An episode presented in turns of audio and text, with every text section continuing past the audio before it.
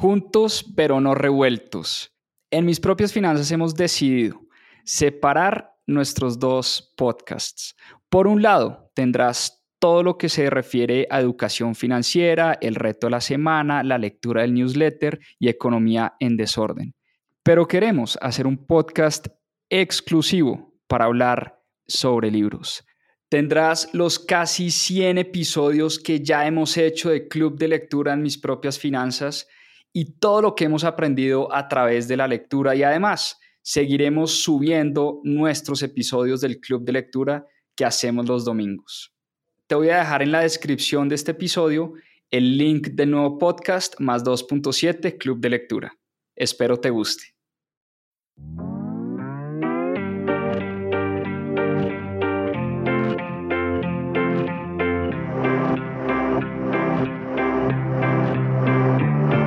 Hola, mi nombre es Juan Pablo Zuluaga, soy cofundador de Mis Propias Finanzas y quiero darles la bienvenida a Más 2.7, nuestro club de lectura.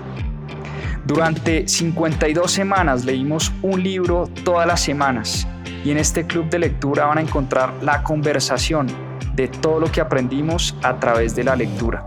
¿Por qué más 2.7? En la región se leen menos de 2.7 libros al año y es una estadística que queremos combatir. Disfruten esta conversación y este aprendizaje que tuvimos a través de los libros. Bienvenidos. Bueno, muy bien, muy buenas noches. Hoy tenemos una nueva sesión de este club. Ya llevamos varios libros este año, lo seguimos haciendo gracias a los fieles de siempre que se conectan todos los domingos a las 7 pm. Vamos a hablar de un libro bien interesante, el libro que les tengo hoy me gusta mucho porque yo digo que es literalmente una asesoría financiera la que nos dan este par de autores.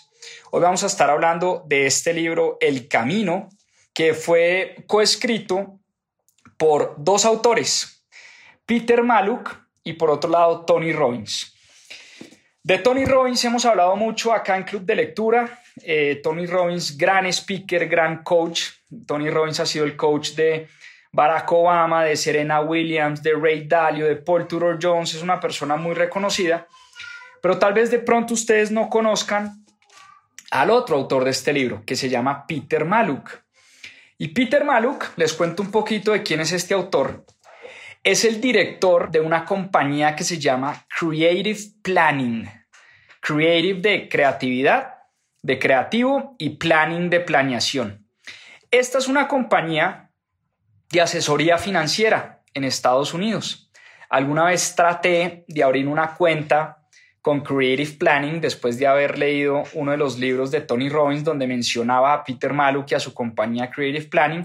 La traté de abrir desde Colombia, en ese entonces no se podía, no sé si todavía está eh, solo limitado para personas en Estados Unidos, no conozco bien, tendríamos que averiguar. Pero el caso es que Peter Maluk, el autor de este libro, ha sido nombrado como el mejor asesor financiero en Estados Unidos por cuatro o cinco años consecutivos. Esta es una compañía que le ha cambiado la vida a muchas familias, una compañía que se dedica eh, a asesorar a sus clientes en temas financieros, en temas de planeación, en temas de patrimonio, en temas fiscales, en temas de impuestos, digamos, hacen una asesoría holística a sus clientes y por eso lo que les digo es que leer este libro es como tener una asesoría financiera con Peter Maluk y con Tony Robbins. Y por eso les dije en unas historias que hoy les voy a entregar a ustedes una asesoría financiera gratuita. Les voy a tratar de transmitir lo que dice este libro y por eso digo que es una asesoría financiera. Una recomendación, la misma de siempre, esfero y papel un cuaderno, un lápiz y papel, un, lapicero y un papel, porque mucho contenido en el live de hoy, mucho contenido en la asesoría financiera gratuita de hoy. Para que tomen nota, recuerden, cuando uno toma nota se acuerda mucho más de lo que oye y de lo que lee. Como les decía, Peter Maluk eh, es un personaje que decidió crear una compañía que no vendiera productos propios, productos financieros. Fíjense que Muchas empresas que se dedican a la asesoría financiera los mismos fondos de pensiones, los bancos, las fiduciarias, tienen sus propios productos. Y para Peter Maluk, esto tiene un incentivo eh, no muy alineado con los clientes. Porque si yo soy una compañía que crea productos propios y además soy una compañía de asesoría financiera, no necesariamente yo le voy a asesorar y le voy a recomendar a mis clientes los mejores productos del mercado. Necesariamente le voy a asesorar y le voy a recomendar a mis clientes comprar los productos de mi compañía. Por eso los incentivos cuando uno tiene una empresa que vende productos financieros no necesariamente están alineados con los clientes finales y no necesariamente le estamos ofreciendo los mejores productos al cliente. Y por eso Peter Maluk creó una compañía multiproducto, le ofrece lo mejor que hay en el mercado a las familias y ayuda a las familias y a las personas con planeación financiera, como les decía, con temas legales, con temas de impuestos, con temas de su testamento, con temas de inversiones. Y como dice el subtítulo del libro, ayuda a personas y a familias a acelerar el camino hacia la libertad financiera. ¿Y qué es la libertad financiera? De hecho, Tony Robbins, que escribe los primeros capítulos, nos dice que la libertad financiera no necesariamente es una cantidad de dinero o una cantidad de dólares o de pesos colombianos o de pesos mexicanos o de dinero en una cuenta bancaria. La libertad financiera, dice Tony Robbins, es más bien un estado mental, un estado de tranquilidad absoluta. Ser financieramente libre, nos dicen estos autores, no es difícil, no es ingeniería de cohete, no es para matemáticos, no es para economistas, no es para personas que estudian de negocios necesariamente. Pero tampoco hay una fórmula mágica. Hay muchas maneras de lograr esa tranquilidad y ese estado mental. Y la, libertad financiera ellos la definen como ese momento de la vida donde uno puede hacer lo que uno quiera con las personas que uno quiere en el momento que uno quiere y no necesariamente depender del trabajo del día a día. Eso es, en pocas palabras, lo que ellos se refieren con libertad financiera. Ahora, hay que hacer una aclaración. Puede que no sea difícil, pero toma tiempo, toma décadas. Es importante el mensaje de la paciencia, porque así como el éxito en la vida, en los negocios, en el deporte, en la salud, en el amor, en las relaciones personales, toman tiempo para construirse. Lo mismo pasa con las finanzas. Lo único que debemos hacer, dicen estos autores, es aprovechar las oportunidades que nos ofrecen los mercados, aprovechar la famosa magia del interés compuesto y aprovechar muchos años que vivimos en dificultades, en crisis, porque son en esas crisis y en esos momentos de dificultad donde se crean las grandes fortunas. Los grandes capitales, una vez más, nos lo dicen estos autores, se han construido después de las mayores crisis del planeta, después de las guerras, después de la crisis de las .com, después de septiembre 11, después de incluso después de la quiebra del mundo entero en el año 2008 cuando se quebró el mundo, cuando se quebraron los bancos, cuando vivimos una situación financiera muy difícil. Lo mismo pasó en el año 2020-2021, que mientras el mundo se desbarataba, nos estábamos muriendo literalmente con una pandemia y vivíamos una de las peores crisis de los últimos 50 o 100 años, pues en esos años se hicieron grandes fortunas. Hubo gente que ganó muchísimo, muchísimo dinero y era la gente que estaba invertida en los mercados financieros, porque absolutamente todo, todo, todo terminó arriba. Entonces vamos a hablar, empecemos con la asesoría financiera que nos regala este libro. Entonces empecemos a hablar de las cuatro reglas principales que determinan nuestro camino hacia la libertad financiera y cuatro reglas principales para tener éxito en las inversiones. Recuerden, papel y lápiz, vamos a tomar nota. Yo ya tengo aquí mis notas, tengo aquí mis, mis apuntes. Em, y es, bien importante eh, lo que vamos a hablar esta noche. Primero, cuatro reglas de las inversiones. Regla número uno, ten un plan muy claro y definido. Fallar en el plan es planear para fallar, dice Tony Robbins. Y para crear un buen plan, para empezar bien a construir este camino hacia la libertad financiera, vamos a hablar de cinco pasos que debemos seguir para que el plan nos quede bien hecho. Primero, vamos a crear un estado del patrimonio. ¿Qué es el estado del patrimonio? Vas a escribir, puede ser en una hoja de Excel, puede ser en una hoja de cuaderno, no importa, pero vas a escribir qué tienes, tus activos, qué debes, tus pasivos o tus deudas, y la diferencia entre lo que tienes y lo que debes es lo que se conoce como el patrimonio. Es la ecuación contable básica y sencilla.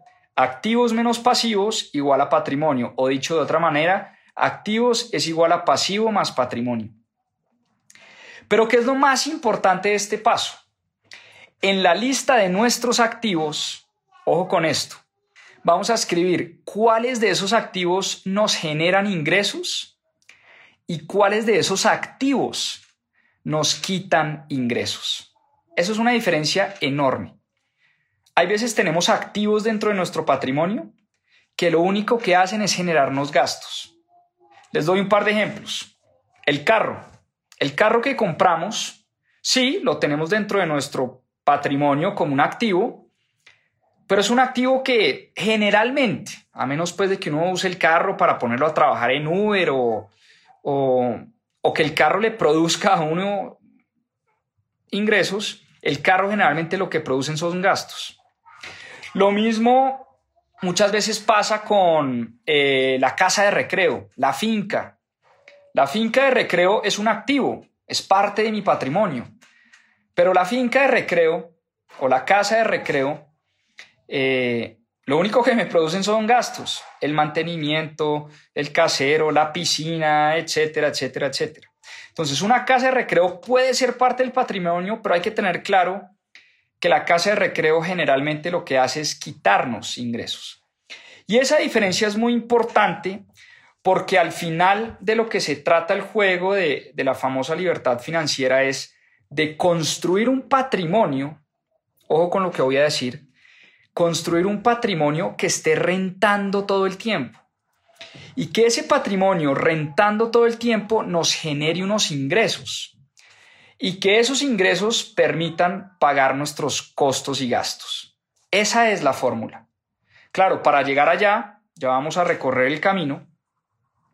Para llegar allá hay que definir ese plan, pero en el momento en que tengamos un patrimonio rentando todo el tiempo, produciéndonos ingresos y que esos ingresos nos permitan pagar nuestros gastos, en ese momento hemos alcanzado lo que Tony Robbins dice, esa tranquilidad mental o esa famosa libertad financiera.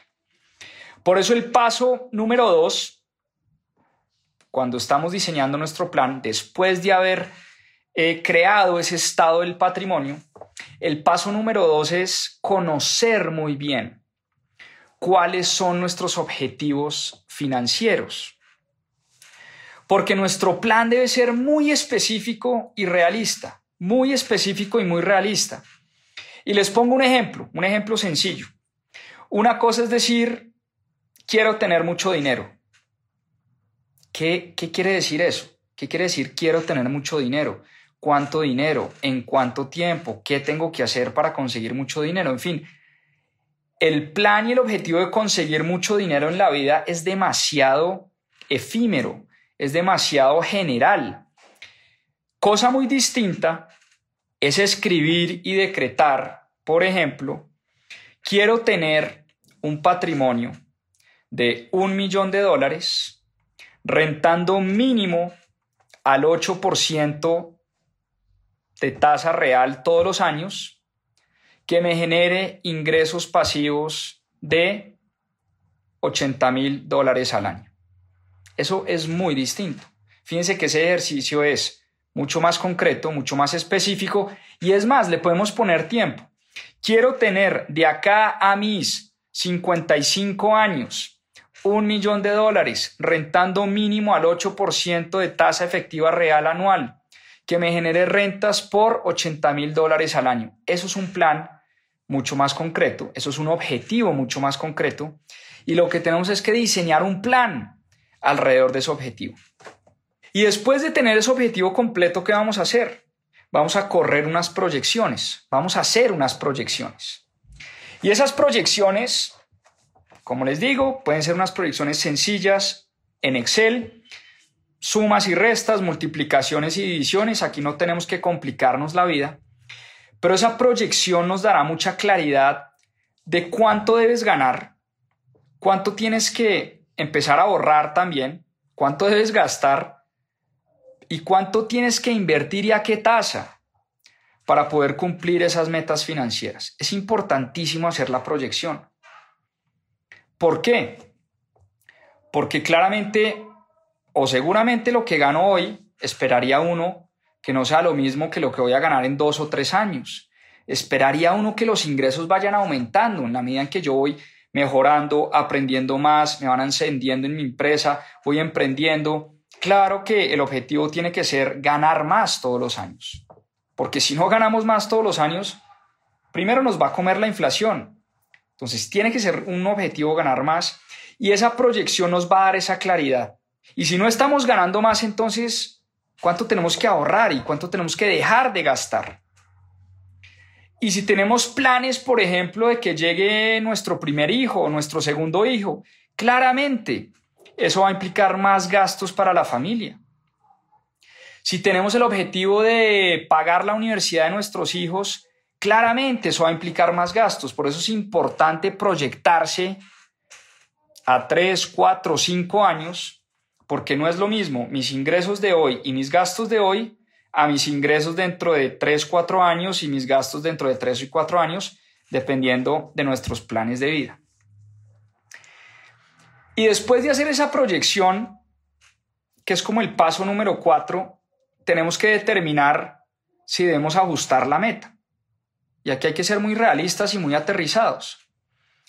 Porque si la proyección nos está diciendo que nuestras inversiones, por dar un ejemplo, tienen que rentar el 25% todos los años por los próximos 10 años para yo cumplir mis metas y para alcanzar mis objetivos, seguramente nos va a tocar ajustar porque es muy poco probable que tu dinero rente el 25% de forma sostenida durante 10 años. Esa es una realidad.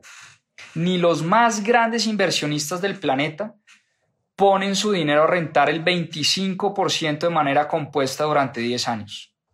Muy, muy pocos, casi nadie logra esas rentabilidades. Entonces, si para llegar a mi meta mis inversiones tienen que rentar el 25%, pues hombre, hay que ajustar la meta, hay que ser más realistas o hay que diseñar un plan para ganar más, para ahorrar más, para invertir más. Pero no podemos estirar nuestras rentabilidades porque ahí es donde empezamos a, cometer los errores.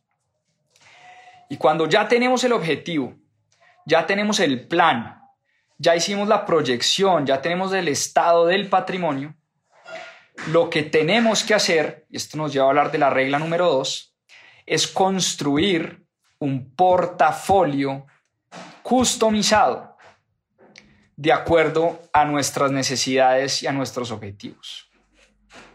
Entonces, la regla número dos es la construcción de un portafolio de acuerdo a tus objetivos financieros. Esto es muy, muy importante lo que vamos a hablar acá. Porque nos dicen Peter Mallock y Tony Robbins que el 90% de la variabilidad de nuestros retornos se explican por la distribución, ojo con esto, que le damos a los activos dentro de nuestro portafolio. El 90% de lo que varía nuestro retorno depende de la distribución que le damos a los activos en el portafolio. Y tenemos que entender, y esto lo hemos dicho varias veces en mis propias finanzas, que el dinero quieto en el banco, como decía Ray Dalio, es basura. Cash is trash, decía Ray Dalio en inglés. La caja o el dinero quieto es basura. ¿Y a qué se refiere con esta frase tan chocante y tan fuerte? Pues es que el dinero cada día vale menos. El dinero en el banco cada día vale menos. El dinero pierde valor por cuenta de la inflación. En cambio, las buenas inversiones, por el contrario, crecen cada día más, hacen que nuestro dinero valga cada día más. Y hay miles de millones de dólares en Colombia, en México, en Estados Unidos, en Latinoamérica entero, quietos en cuentas de bancos, quietos. La gente simplemente no invierte. Esto es una realidad a la que no podemos escapar. La gente le da pánico invertir por falta de conocimiento y por falta de educación. Y por eso prefiere tener la plata debajo del colchón o incluso en una cuenta de ahorros, porque le da pánico invertir. ¿Listo? Entonces, cuando hablamos de construcción de portafolio, hablamos de muchos tipos de activos en los que podemos invertir. ¿En qué podemos invertir hoy en día? Podemos invertir en bonos, bonos del tesoro, bonos corporativos, lo que llamamos la renta fija o los CDTs, los certificados de depósito a término, o los CETES, los llaman en México. Es lo que se llama la renta fija, son los productos tal vez más seguros del mercado que me rentan hoy en día unos puntos por encima de la inflación, me permiten crecer y, mantener eh, mi patrimonio. Pero ojo con esto, los CDTs no van a rentar a estas tasas por siempre. Esto se da por una condición muy puntual en el mercado, es que las tasas están por las nubes y por ende los bancos están ofreciendo CDTs a muy buenas tasas. Pero eso no va a ser así siempre. Ustedes vieron en pandemia, el año 2021, cuánto rentaban los CDTs. 2, 3, máximo 4%. Por supuesto que es una buena inversión en este momento, pero no va a ser así para siempre. Hay que entender que los mercados son de ciclos y eso también hemos hablado bastante en mis propias finanzas. ¿En qué más podemos invertir? En acciones, invertir en la bolsa, invertir en bienes raíces, invertir en commodities, invertir en activos alternativos, lo que se conoce como el private equity o el venture capital o mm, eh, empresas puntuales, empresas privadas, fondos de capital privado, criptomonedas, en fin, hoy las alternativas de inversión son ilimitadas. Hoy con tecnología con aplicaciones, con plataformas, desde mi computador, desde mi celular, puedo invertir en lo que yo quiera. Y por eso es muy importante lo que nos están diciendo eh, pues Tony Robbins y Peter Maluk, que nos dicen, construye un portafolio de acuerdo a tus objetivos. Y aquí no hay que ser muy sofisticado. Podemos construir. De hecho, yo les digo una cosa. Un portafolio para cualquier familia y cualquier persona que tenga un poquito de renta fija, un poquito de acciones y un poquito de bienes raíces, es todo lo que uno necesita, por lo menos para empezar a construir ese camino hacia la libertad financiera. No tenemos que ser expertos. Con que tengamos bienes raíces, acciones de la bolsa de valores y renta fija, una combinación de esas tres, es lo único, oíganme bien, que necesitamos para empezar. No, necesitamos complicarnos la vida, invertir en opciones, invertir, hacer trading, eh, especular con cripto, eh, meternos en venture capital, meternos en private equity, meternos en todo, no. Para empezar, para empezar, podríamos tener un portafolio de renta fija o de bonos o de CDTs. Aquí que me preguntan por ejemplos de renta fija, una fiducuenta, renta fija, un CDT, renta fija, un CETE, renta fija. un pedazo en renta fija, un pedazo en acciones y un pedazo en bienes raíces es lo único que necesitamos para empezar a construir ese camino hacia la libertad financiera. Y por eso cuando los expertos del tema nos hablan del famoso asset allocation o la distribución de nuestros activos dentro del portafolio, no es otra cosa que la cantidad de pesos o de dólares que inviertes en cada uno de los activos disponibles para la inversión. Entonces, la forma como creas ese asset allocation tiene mucho que ver con tus objetivos de corto, de mediano y de largo plazo. Por eso, una de las claves para, para que a uno le vaya bien en las inversiones es poder garantizar un nivel de ingresos que le permita a uno estar tranquilo con las volatilidades del mercado. ¿por qué nos equivocamos tanto a la hora de invertir? Porque no tenemos, no tenemos, por ejemplo, construido un fondo de emergencia. No tenemos, por ejemplo, un nivel de ingresos que nos garantice esa tranquilidad para resistir las volatilidades del mercado. El mercado va a bajar, el mercado va a subir, realmente nadie sabe para dónde va el mercado en el corto plazo. Pero lo que sí nos ha demostrado la historia, la historia financiera y la historia del mundo de las inversiones, es que el inversionista que tiene esa mentalidad de largo plazo y los inversionistas que invierten para largo plazo casi siempre ganan. El 95% de las veces ganan. Las personas que logran aguantar las dificultades de los mercados, las crisis de los mercados y por el contrario empiezan a desarrollar esa disciplina de inversión, el 95-99% de las veces van a ganar. Van a ganar. Porque eso ha pasado siempre. Peter Maluk nos muestra en este libro, cuando hay caídas del 20, 25, 30, 50% en el mercado, los mercados siempre se han recuperado. Siempre se han recuperado. La gente que se paniquea en esos momentos de crisis, cuando las cosas caen 20, 30, 40%, es la gente que capitaliza las pérdidas. La gente que capitaliza las pérdidas. ¿Qué ha pasado en el mercado en los últimos años? Hemos visto crisis de las .com, septiembre 11, eh, el año 2008, pandemia, y aún así el mercado está mucho más arriba de lo que estaba hace 10 o 20 años. A la gente le ha ido mucho mejor en el largo plazo si se hubiera mantenido con esa disciplina de inversión. Eso está demostrado una y otra vez. Y también está demostrado, hablando de asset allocation y hablando de distribución de los activos dentro de nuestro portafolio, es que hoy en día los portafolios tienen que ser globales. No podemos seguir invirtiendo únicamente en Colombia o únicamente en México o únicamente en Perú. Los mercados y los portafolios hoy en día sí o sí tienen que ser globales. Tienen que ser globales. Se estima que para el año 2030, no muy lejos, China y la India serán dos de las mayores economías del planeta. De hecho, ya lo están siendo. Por eso el autor nuevamente nos dice, hay que invertir en, el mercado global. Hay que invertir en el mercado global. ¿Cómo hacerlo? Hoy en día es muy fácil.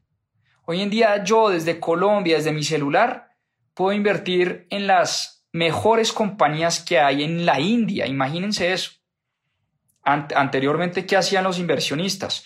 Viajaban a la India, buscaban las empresas, se entrevistaban con grandes empresarios de la India Hoy en día no, hoy en día ya lo podemos hacer desde nuestro celular, eh, a través de vehículos que se llaman los ETFs, por ejemplo, que son los Exchange Traded Funds. Aquí pues no, no es el momento para ahondar en esos productos ni para ahondar en, en acciones puntuales, pero el mensaje que les quiero enviar es que hoy se puede invertir en distintos países se puede invertir en Brasil, se puede invertir en México, se puede invertir en Estados Unidos, se puede invertir en China, en India, en muchos países del planeta usando tecnología, usando nuestro computador, usando nuestro celular y poniendo nuestro portafolio al servicio de nuestros planes financieros.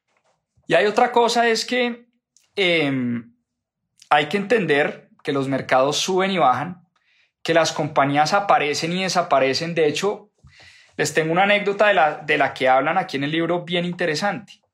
Imagínense que Jeff Bezos, Jeff Bezos, fundador de Amazon, algún día le dijo a sus empleados lo siguiente. Y es que em, reunió a sus empleados, les dijo, señores y señoras, algún día Amazon caerá, algún día Amazon entrará en bancarrota. Muy pocas compañías hoy en día sobrepasan la barrera de los 100 años. De hecho, el promedio de vida de una gran compañía hoy en día está alrededor de 30, 40 años. Imagínense ustedes Jeff Bezos hablando de su compañía y diciéndole a sus empleados que Amazon es muy probable que en el futuro no exista. Y esto lo único que nos demuestra es que Jeff Bezos no solo es un gran empresario, un grandísimo empresario, sino un grandísimo inversionista. Jeff Bezos tiene claro, muy claro, que las cosas cambian, que los mercados cambian, que los mercados son de ciclos, que las compañías nacen y mueren y que uno no se puede enamorar de sus propias inversiones.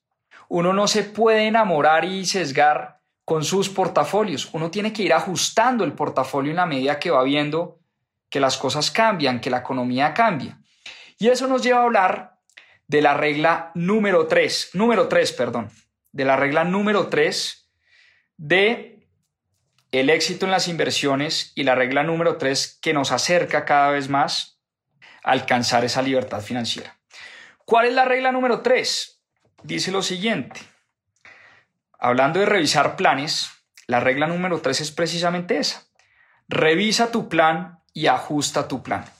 ¿A qué se refieren los, los autores con esto? Imaginémonos un escenario. Imaginémonos que yo tengo 30 años o 25 años, la edad que tengan. Imaginémonos que ustedes en su plan, después de haber visto este live, ustedes diseñaron un plan y escribieron como meta que se querían retirar con ingresos pasivos es decir, ingresos que le genera su patrimonio rentando, de 100 mil dólares al año a los 65 años. Esto es un caso hipotético. 100 mil dólares al año a los 65 años. Eh, y para llegar allá, tu plan dice que tu patrimonio y tu dinero debe rentar desde acá hasta los 65 años al 6% por encima de la inflación año a año. Entonces, me siguen en el ejercicio, yo me quiero retirar con ingresos pasivos de 100 mil dólares a los 65 años y para llegar allá, mis ingresos y mis ahorros y mis inversiones deben rentar 6 puntos por encima de la inflación año tras año. Con eso yo logro mi objetivo de construir un patrimonio suficiente que me dé para gastar 100 mil dólares al año. ¿Listo? Entonces, de pronto te das cuenta que vas muy bien, vas supremamente bien con tu plan. Y de pronto tienes 55 años y estás revisando tu plan y estás ajustando tu plan y te das cuenta que tu, que tu portafolio de inversiones ha rentado no al 6, sino al 9% año tras año. Resulta que nos fue muy bien con las inversiones y año tras año de manera compuesta el portafolio ha rentado al 9%. ¿Qué quiere decir eso? Que puedes ajustar y reducir tu volatilidad. Quiere decir que, de todas maneras, vas a llegar a los 65 años, pero ya no tienes que poner a rentar tu portafolio al 6, sino de pronto al 4%. ¿Y qué quiere decir eso en la práctica? Que puedes vender algunas acciones mucho más volátiles dentro de tu portafolio, vender algunos activos que pueden ser mucho más riesgosos y refugiarte en activos que no van a rentar mucho, pero que van a proteger tu patrimonio y van a hacer que tú logres ese objetivo financiero de retirarte a los 65 años con ingresos pasivos de 100 mil dólares. ¿Me entienden el ejercicio? Si uno va muy bien en las inversiones, uno no necesariamente tiene que asumir que siempre le irá igual de bien. Al revés, si me ha ido muy bien en los próximos 10 o 15 años y puedo bajar la volatilidad para de todas maneras llegar a mi objetivo final. Por eso el objetivo es tan importante.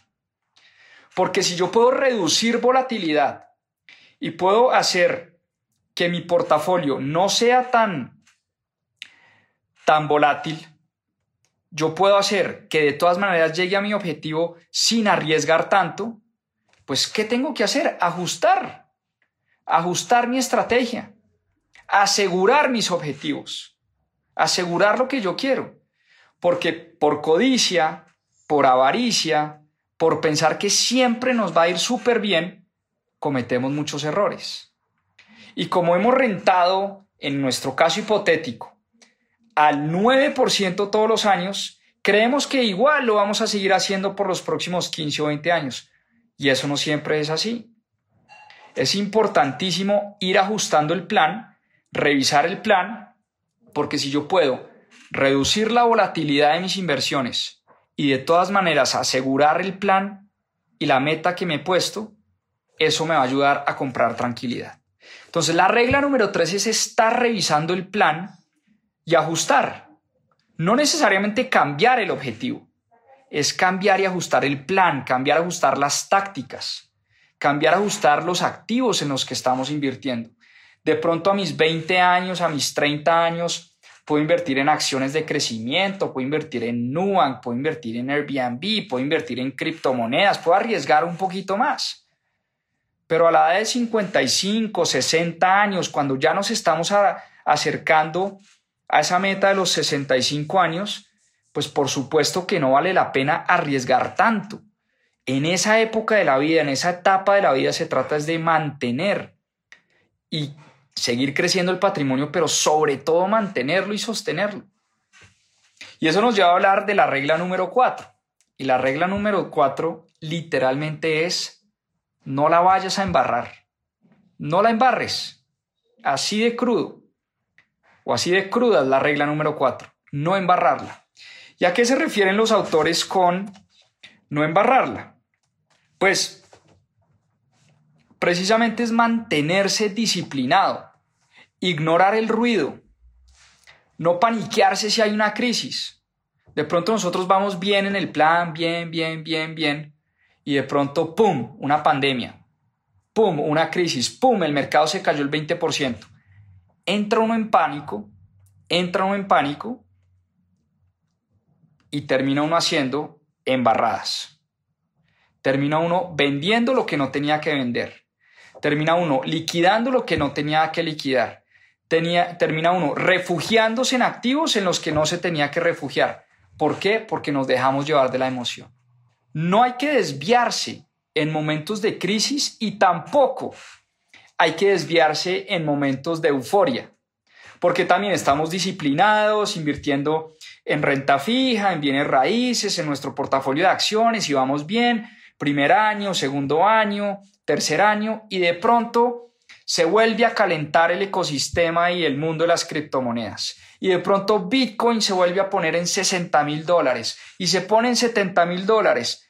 Y de pronto sabes que las criptomonedas no están dentro de tu plan no conoces, no sabes, no entiendes, pero por el miedo a quedarte por fuera de la fiesta, terminas liquidando algunos de tus activos en tu portafolio, metiéndote a invertir en cripto sin saber lo que estás haciendo, y si se vuelve a venir una caída del 40, 50, 60% en criptomonedas, habrás cometido un gravísimo error. Y aquí no estoy diciendo que uno no debería invertir en criptomonedas, no, para nada. De hecho, yo invierto en criptomonedas, pero lo hago siendo consciente de qué porcentaje de mi patrimonio quiero invertir en cripto, siendo consciente de qué quiero lograr y por qué estoy invirtiendo ese porcentaje de mi patrimonio en cripto. Entonces, acá la última regla que dice no la embarres es mantenerse enfocado, mantenerse con los objetivos claros y tener clarísimo que los mercados son de ciclos. Esta no es la última crisis que vamos a vivir en la vida.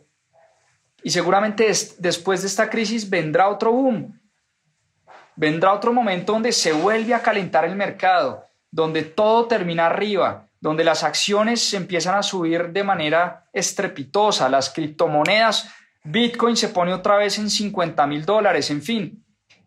Van a venir esos momentos. Pero si uno se mantiene disciplinado, disciplinado, disciplinado, esa es la fórmula mágica. Esa es la fórmula mágica de la libertad financiera. Es tener unos objetivos, construir un portafolio de acuerdo a nuestros objetivos y mantenernos disciplinados, aprovechando esa famosa magia del interés compuesto. Esas son las cuatro reglas.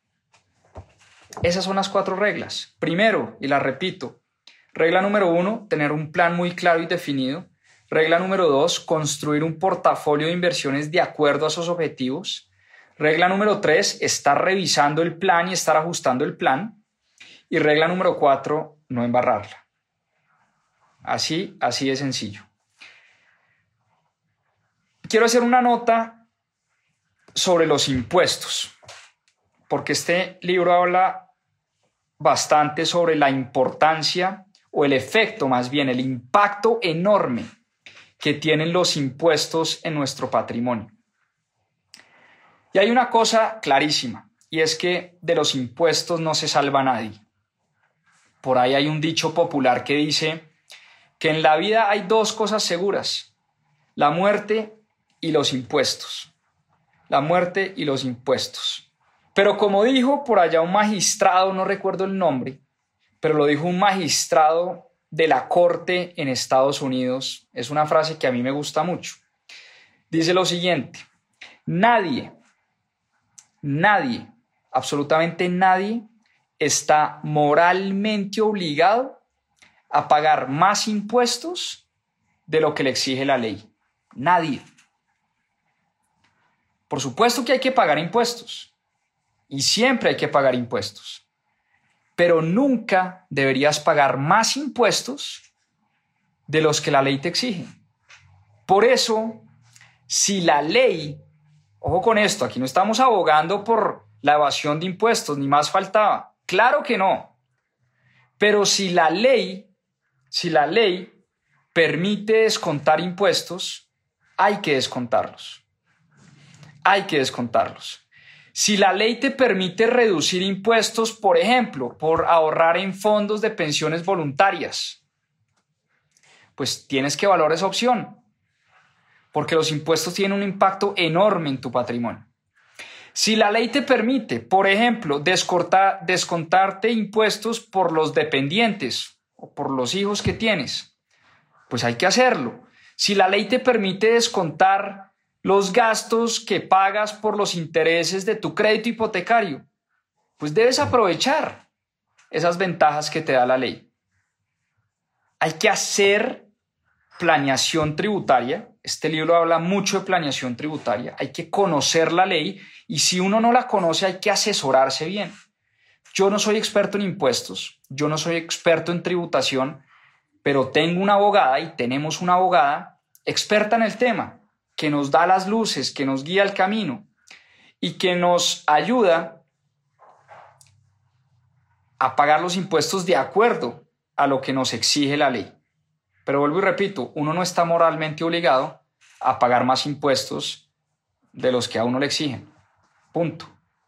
Y con eso, eh, aquí la recomendación es, si no saben de, de ley tributaria, pues eso está jugando muy en contra de sus rentabilidades y de la construcción de su patrimonio. Es importantísimo, importantísimo asegurarse eh, que estamos teniendo una buena planeación tributaria, teniendo un asesor, una abogada, una persona que conozca del tema, que nos guíe bien el camino y que nos asesore en ese tema, que es muy complejo. Yo siempre digo, a uno le deberían enseñar en el colegio eh, este tema impositivo porque es súper difícil, es súper complejo. Todos los años se inventan una reforma tributaria nueva. Presidente que eligen llega a cambiar la ley y llega a cambiar y hacer reformas tributarias. Si es de derecha, si es de izquierda, si es de centro, no importa eh, la orientación política del presidente de turno, todos los presidentes nos clavan una reforma tributaria distinta y todas las reformas tributarias tienen eh, muchísimas, muchísimas implicaciones. Este año, por supuesto, en Colombia vamos a pagar más impuestos gracias a la nueva reforma tributaria del gobierno. Es una realidad a la que nos tenemos que adaptar y por eso tenemos que ir asesorados con las personas que saben. Y aquí la recomendación es una buena planeación en impuestos. Y finalmente, una nota sobre el testamento. A nadie le gusta hablar de esto. La gente cree que hablar de un testamento es em, atraer la muerte, ¿no? La gente cree que hablar con la familia, con los papás, con los hijos sobre el testamento es matar al papá, matar a la mamá. Eh, y por supuesto que, por lo menos lo que nos dice el libro es al revés. Preguntémonos, ¿estamos preparados por lo menos financieramente hablando, para el día de nuestra muerte? Preguntémonos, ¿qué le queremos dejar a nuestros hijos? ¿Le queremos dejar un montón de problemas y un montón de deudas? ¿O le queremos dejar por lo menos una vida financiera organizada y tranquila? O hay gente que dice, yo no le quiero heredar nada a mis hijos y eso está totalmente bien y respetable. Hay gente que dice, no, yo quiero todo lo que construí en mi vida, se lo quiero donar a mi fundación favorita o se lo quiero donar eh, a un hospital o a una biblioteca o a un colegio. Pues bien, la pregunta es, ¿ya tienes un testamento? ¿Ya tienes escrito eso, eh, autenticado en notaría, lo que va a pasar el día que tú te mueras? ¿Qué va a pasar con tu patrimonio el día que tú te mueras? ¿A quién se lo vas a dejar? Nosotros con Caro ya estamos empezando a trabajar en esto, en el testamento. Ya con tres hijos, pues ya estamos empezando a planear de la mano de, unos abogados expertos en el tema nuevamente, volviendo a los asesores, pues ya estamos empezando a planear qué va a pasar y qué queremos que pase. En mi caso, por supuesto que yo no le quiero dejar ni un solo peso a los novios de, de mi esposa.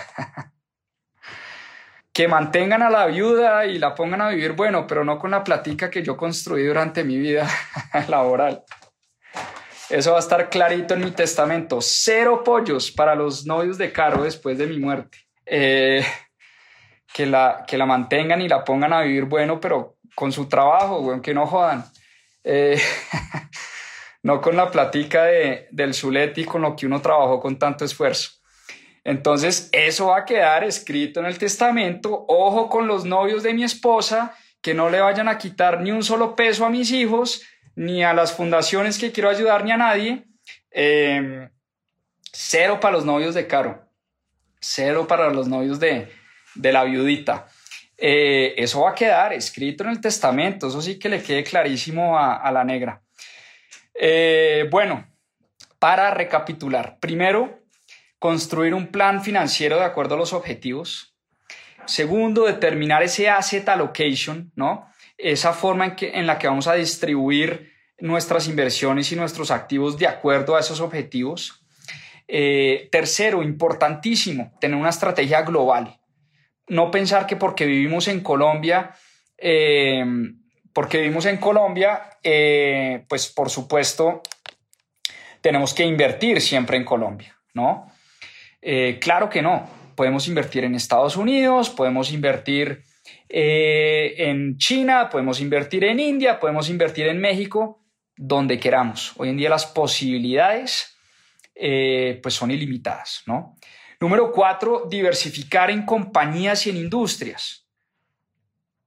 Importantísimo. Hay que diversificar y atomizar el riesgo en distintas industrias, en distintas compañías. De eso vamos a hablar muchísimo en la superclase del 5 de marzo.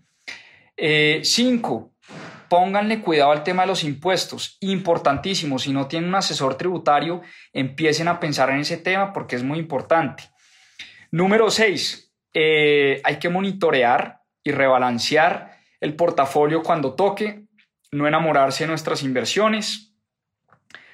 Número 7, revisar el plan, revisar el plan todos los años. Las tácticas pueden cambiar cuantas veces quieran, no necesariamente las metas. Uno puede mantenerse con la meta y lo que puede cambiar es la táctica. Uno puede decir, oiga, voy a invertir un poquito menos en bolsa, voy a invertir más en bienes raíces, o, al revés, quiero arriesgar un poquito más, voy a liquidar el apartamento que compré, eh, lo voy a vender para atomizar y diversificar mi portafolio en ETFs o para inversiones en bolsa, en fin, hay que monitorear el plan, revisar las tácticas, no necesariamente cambiar los objetivos. Em, y por último, como les decía, este tema del testamento y de la muerte, pues tiene un tabú enorme a uno le da muchísimo miedo hablar de eso porque uno cree que hablar de, del testamento es atraer la muerte. Yo por el contrario, de esto se trata de comprar tranquilidad y este libro nos invita a comprar tranquilidad. Este libro nos invita a dormir tranquilos con un plan estructurado, con disciplina, eh, aprovechando la magia del interés compuesto y nos invita también a revisar temas como impuestos, seguros y testamento. ¿A quién le queremos dejar eh, el día que muramos todo lo que hemos construido en la vida? ¿Se lo queremos dejar a nuestros hijos? ¿Se lo queremos dejar a una fundación? ¿O se lo queremos dejar al Estado? Si uno no planifica, el Estado por derecha te va a quitar lo que construiste en tu vida. Así de clarito. De una vez se los digo. Entonces, ya saben, Asesoría financiera gratis, la lectura de este libro se llama The Path o El Camino, está traducido en español, en español se llama El Camino, de Peter Maluk y Tony Robbins. Espero les haya gustado este resumen del libro, espero empiecen desde ya a diseñar su plan, empiecen desde ya a construir su portafolio de acuerdo a su plan, empiecen a pensar en temas tan importantes como los seguros de vida, los seguros de educación, los impuestos, el testamento, qué va a pasar después de mi muerte, en general la educación financiera, la organización financiera, porque esto es lo que nos garantiza que vamos a llegar a un momento de la vida donde vamos a recoger todo eso que cosechamos, todo eso que sembramos más bien, eh, todo eso que sembramos a través de nuestra vida. Como siempre, una gran semana y como decimos acá, a seguir aprendiendo. Chao, chao. Muchas gracias. Que descansen. Feliz semana. Muchas gracias por acompañarnos en este capítulo de Más 2.7. Acá les dejo unos adelantos de lo que se viene en nuestro próximo episodio. A seguir aprendiendo. Y este libro que se llama Millennial Money, cómo los jóvenes inversores pueden hacer para crecer sus fortunas. Vamos a hablar de la magia del interés compuesto, Vamos a hablar de inversiones en bolsa,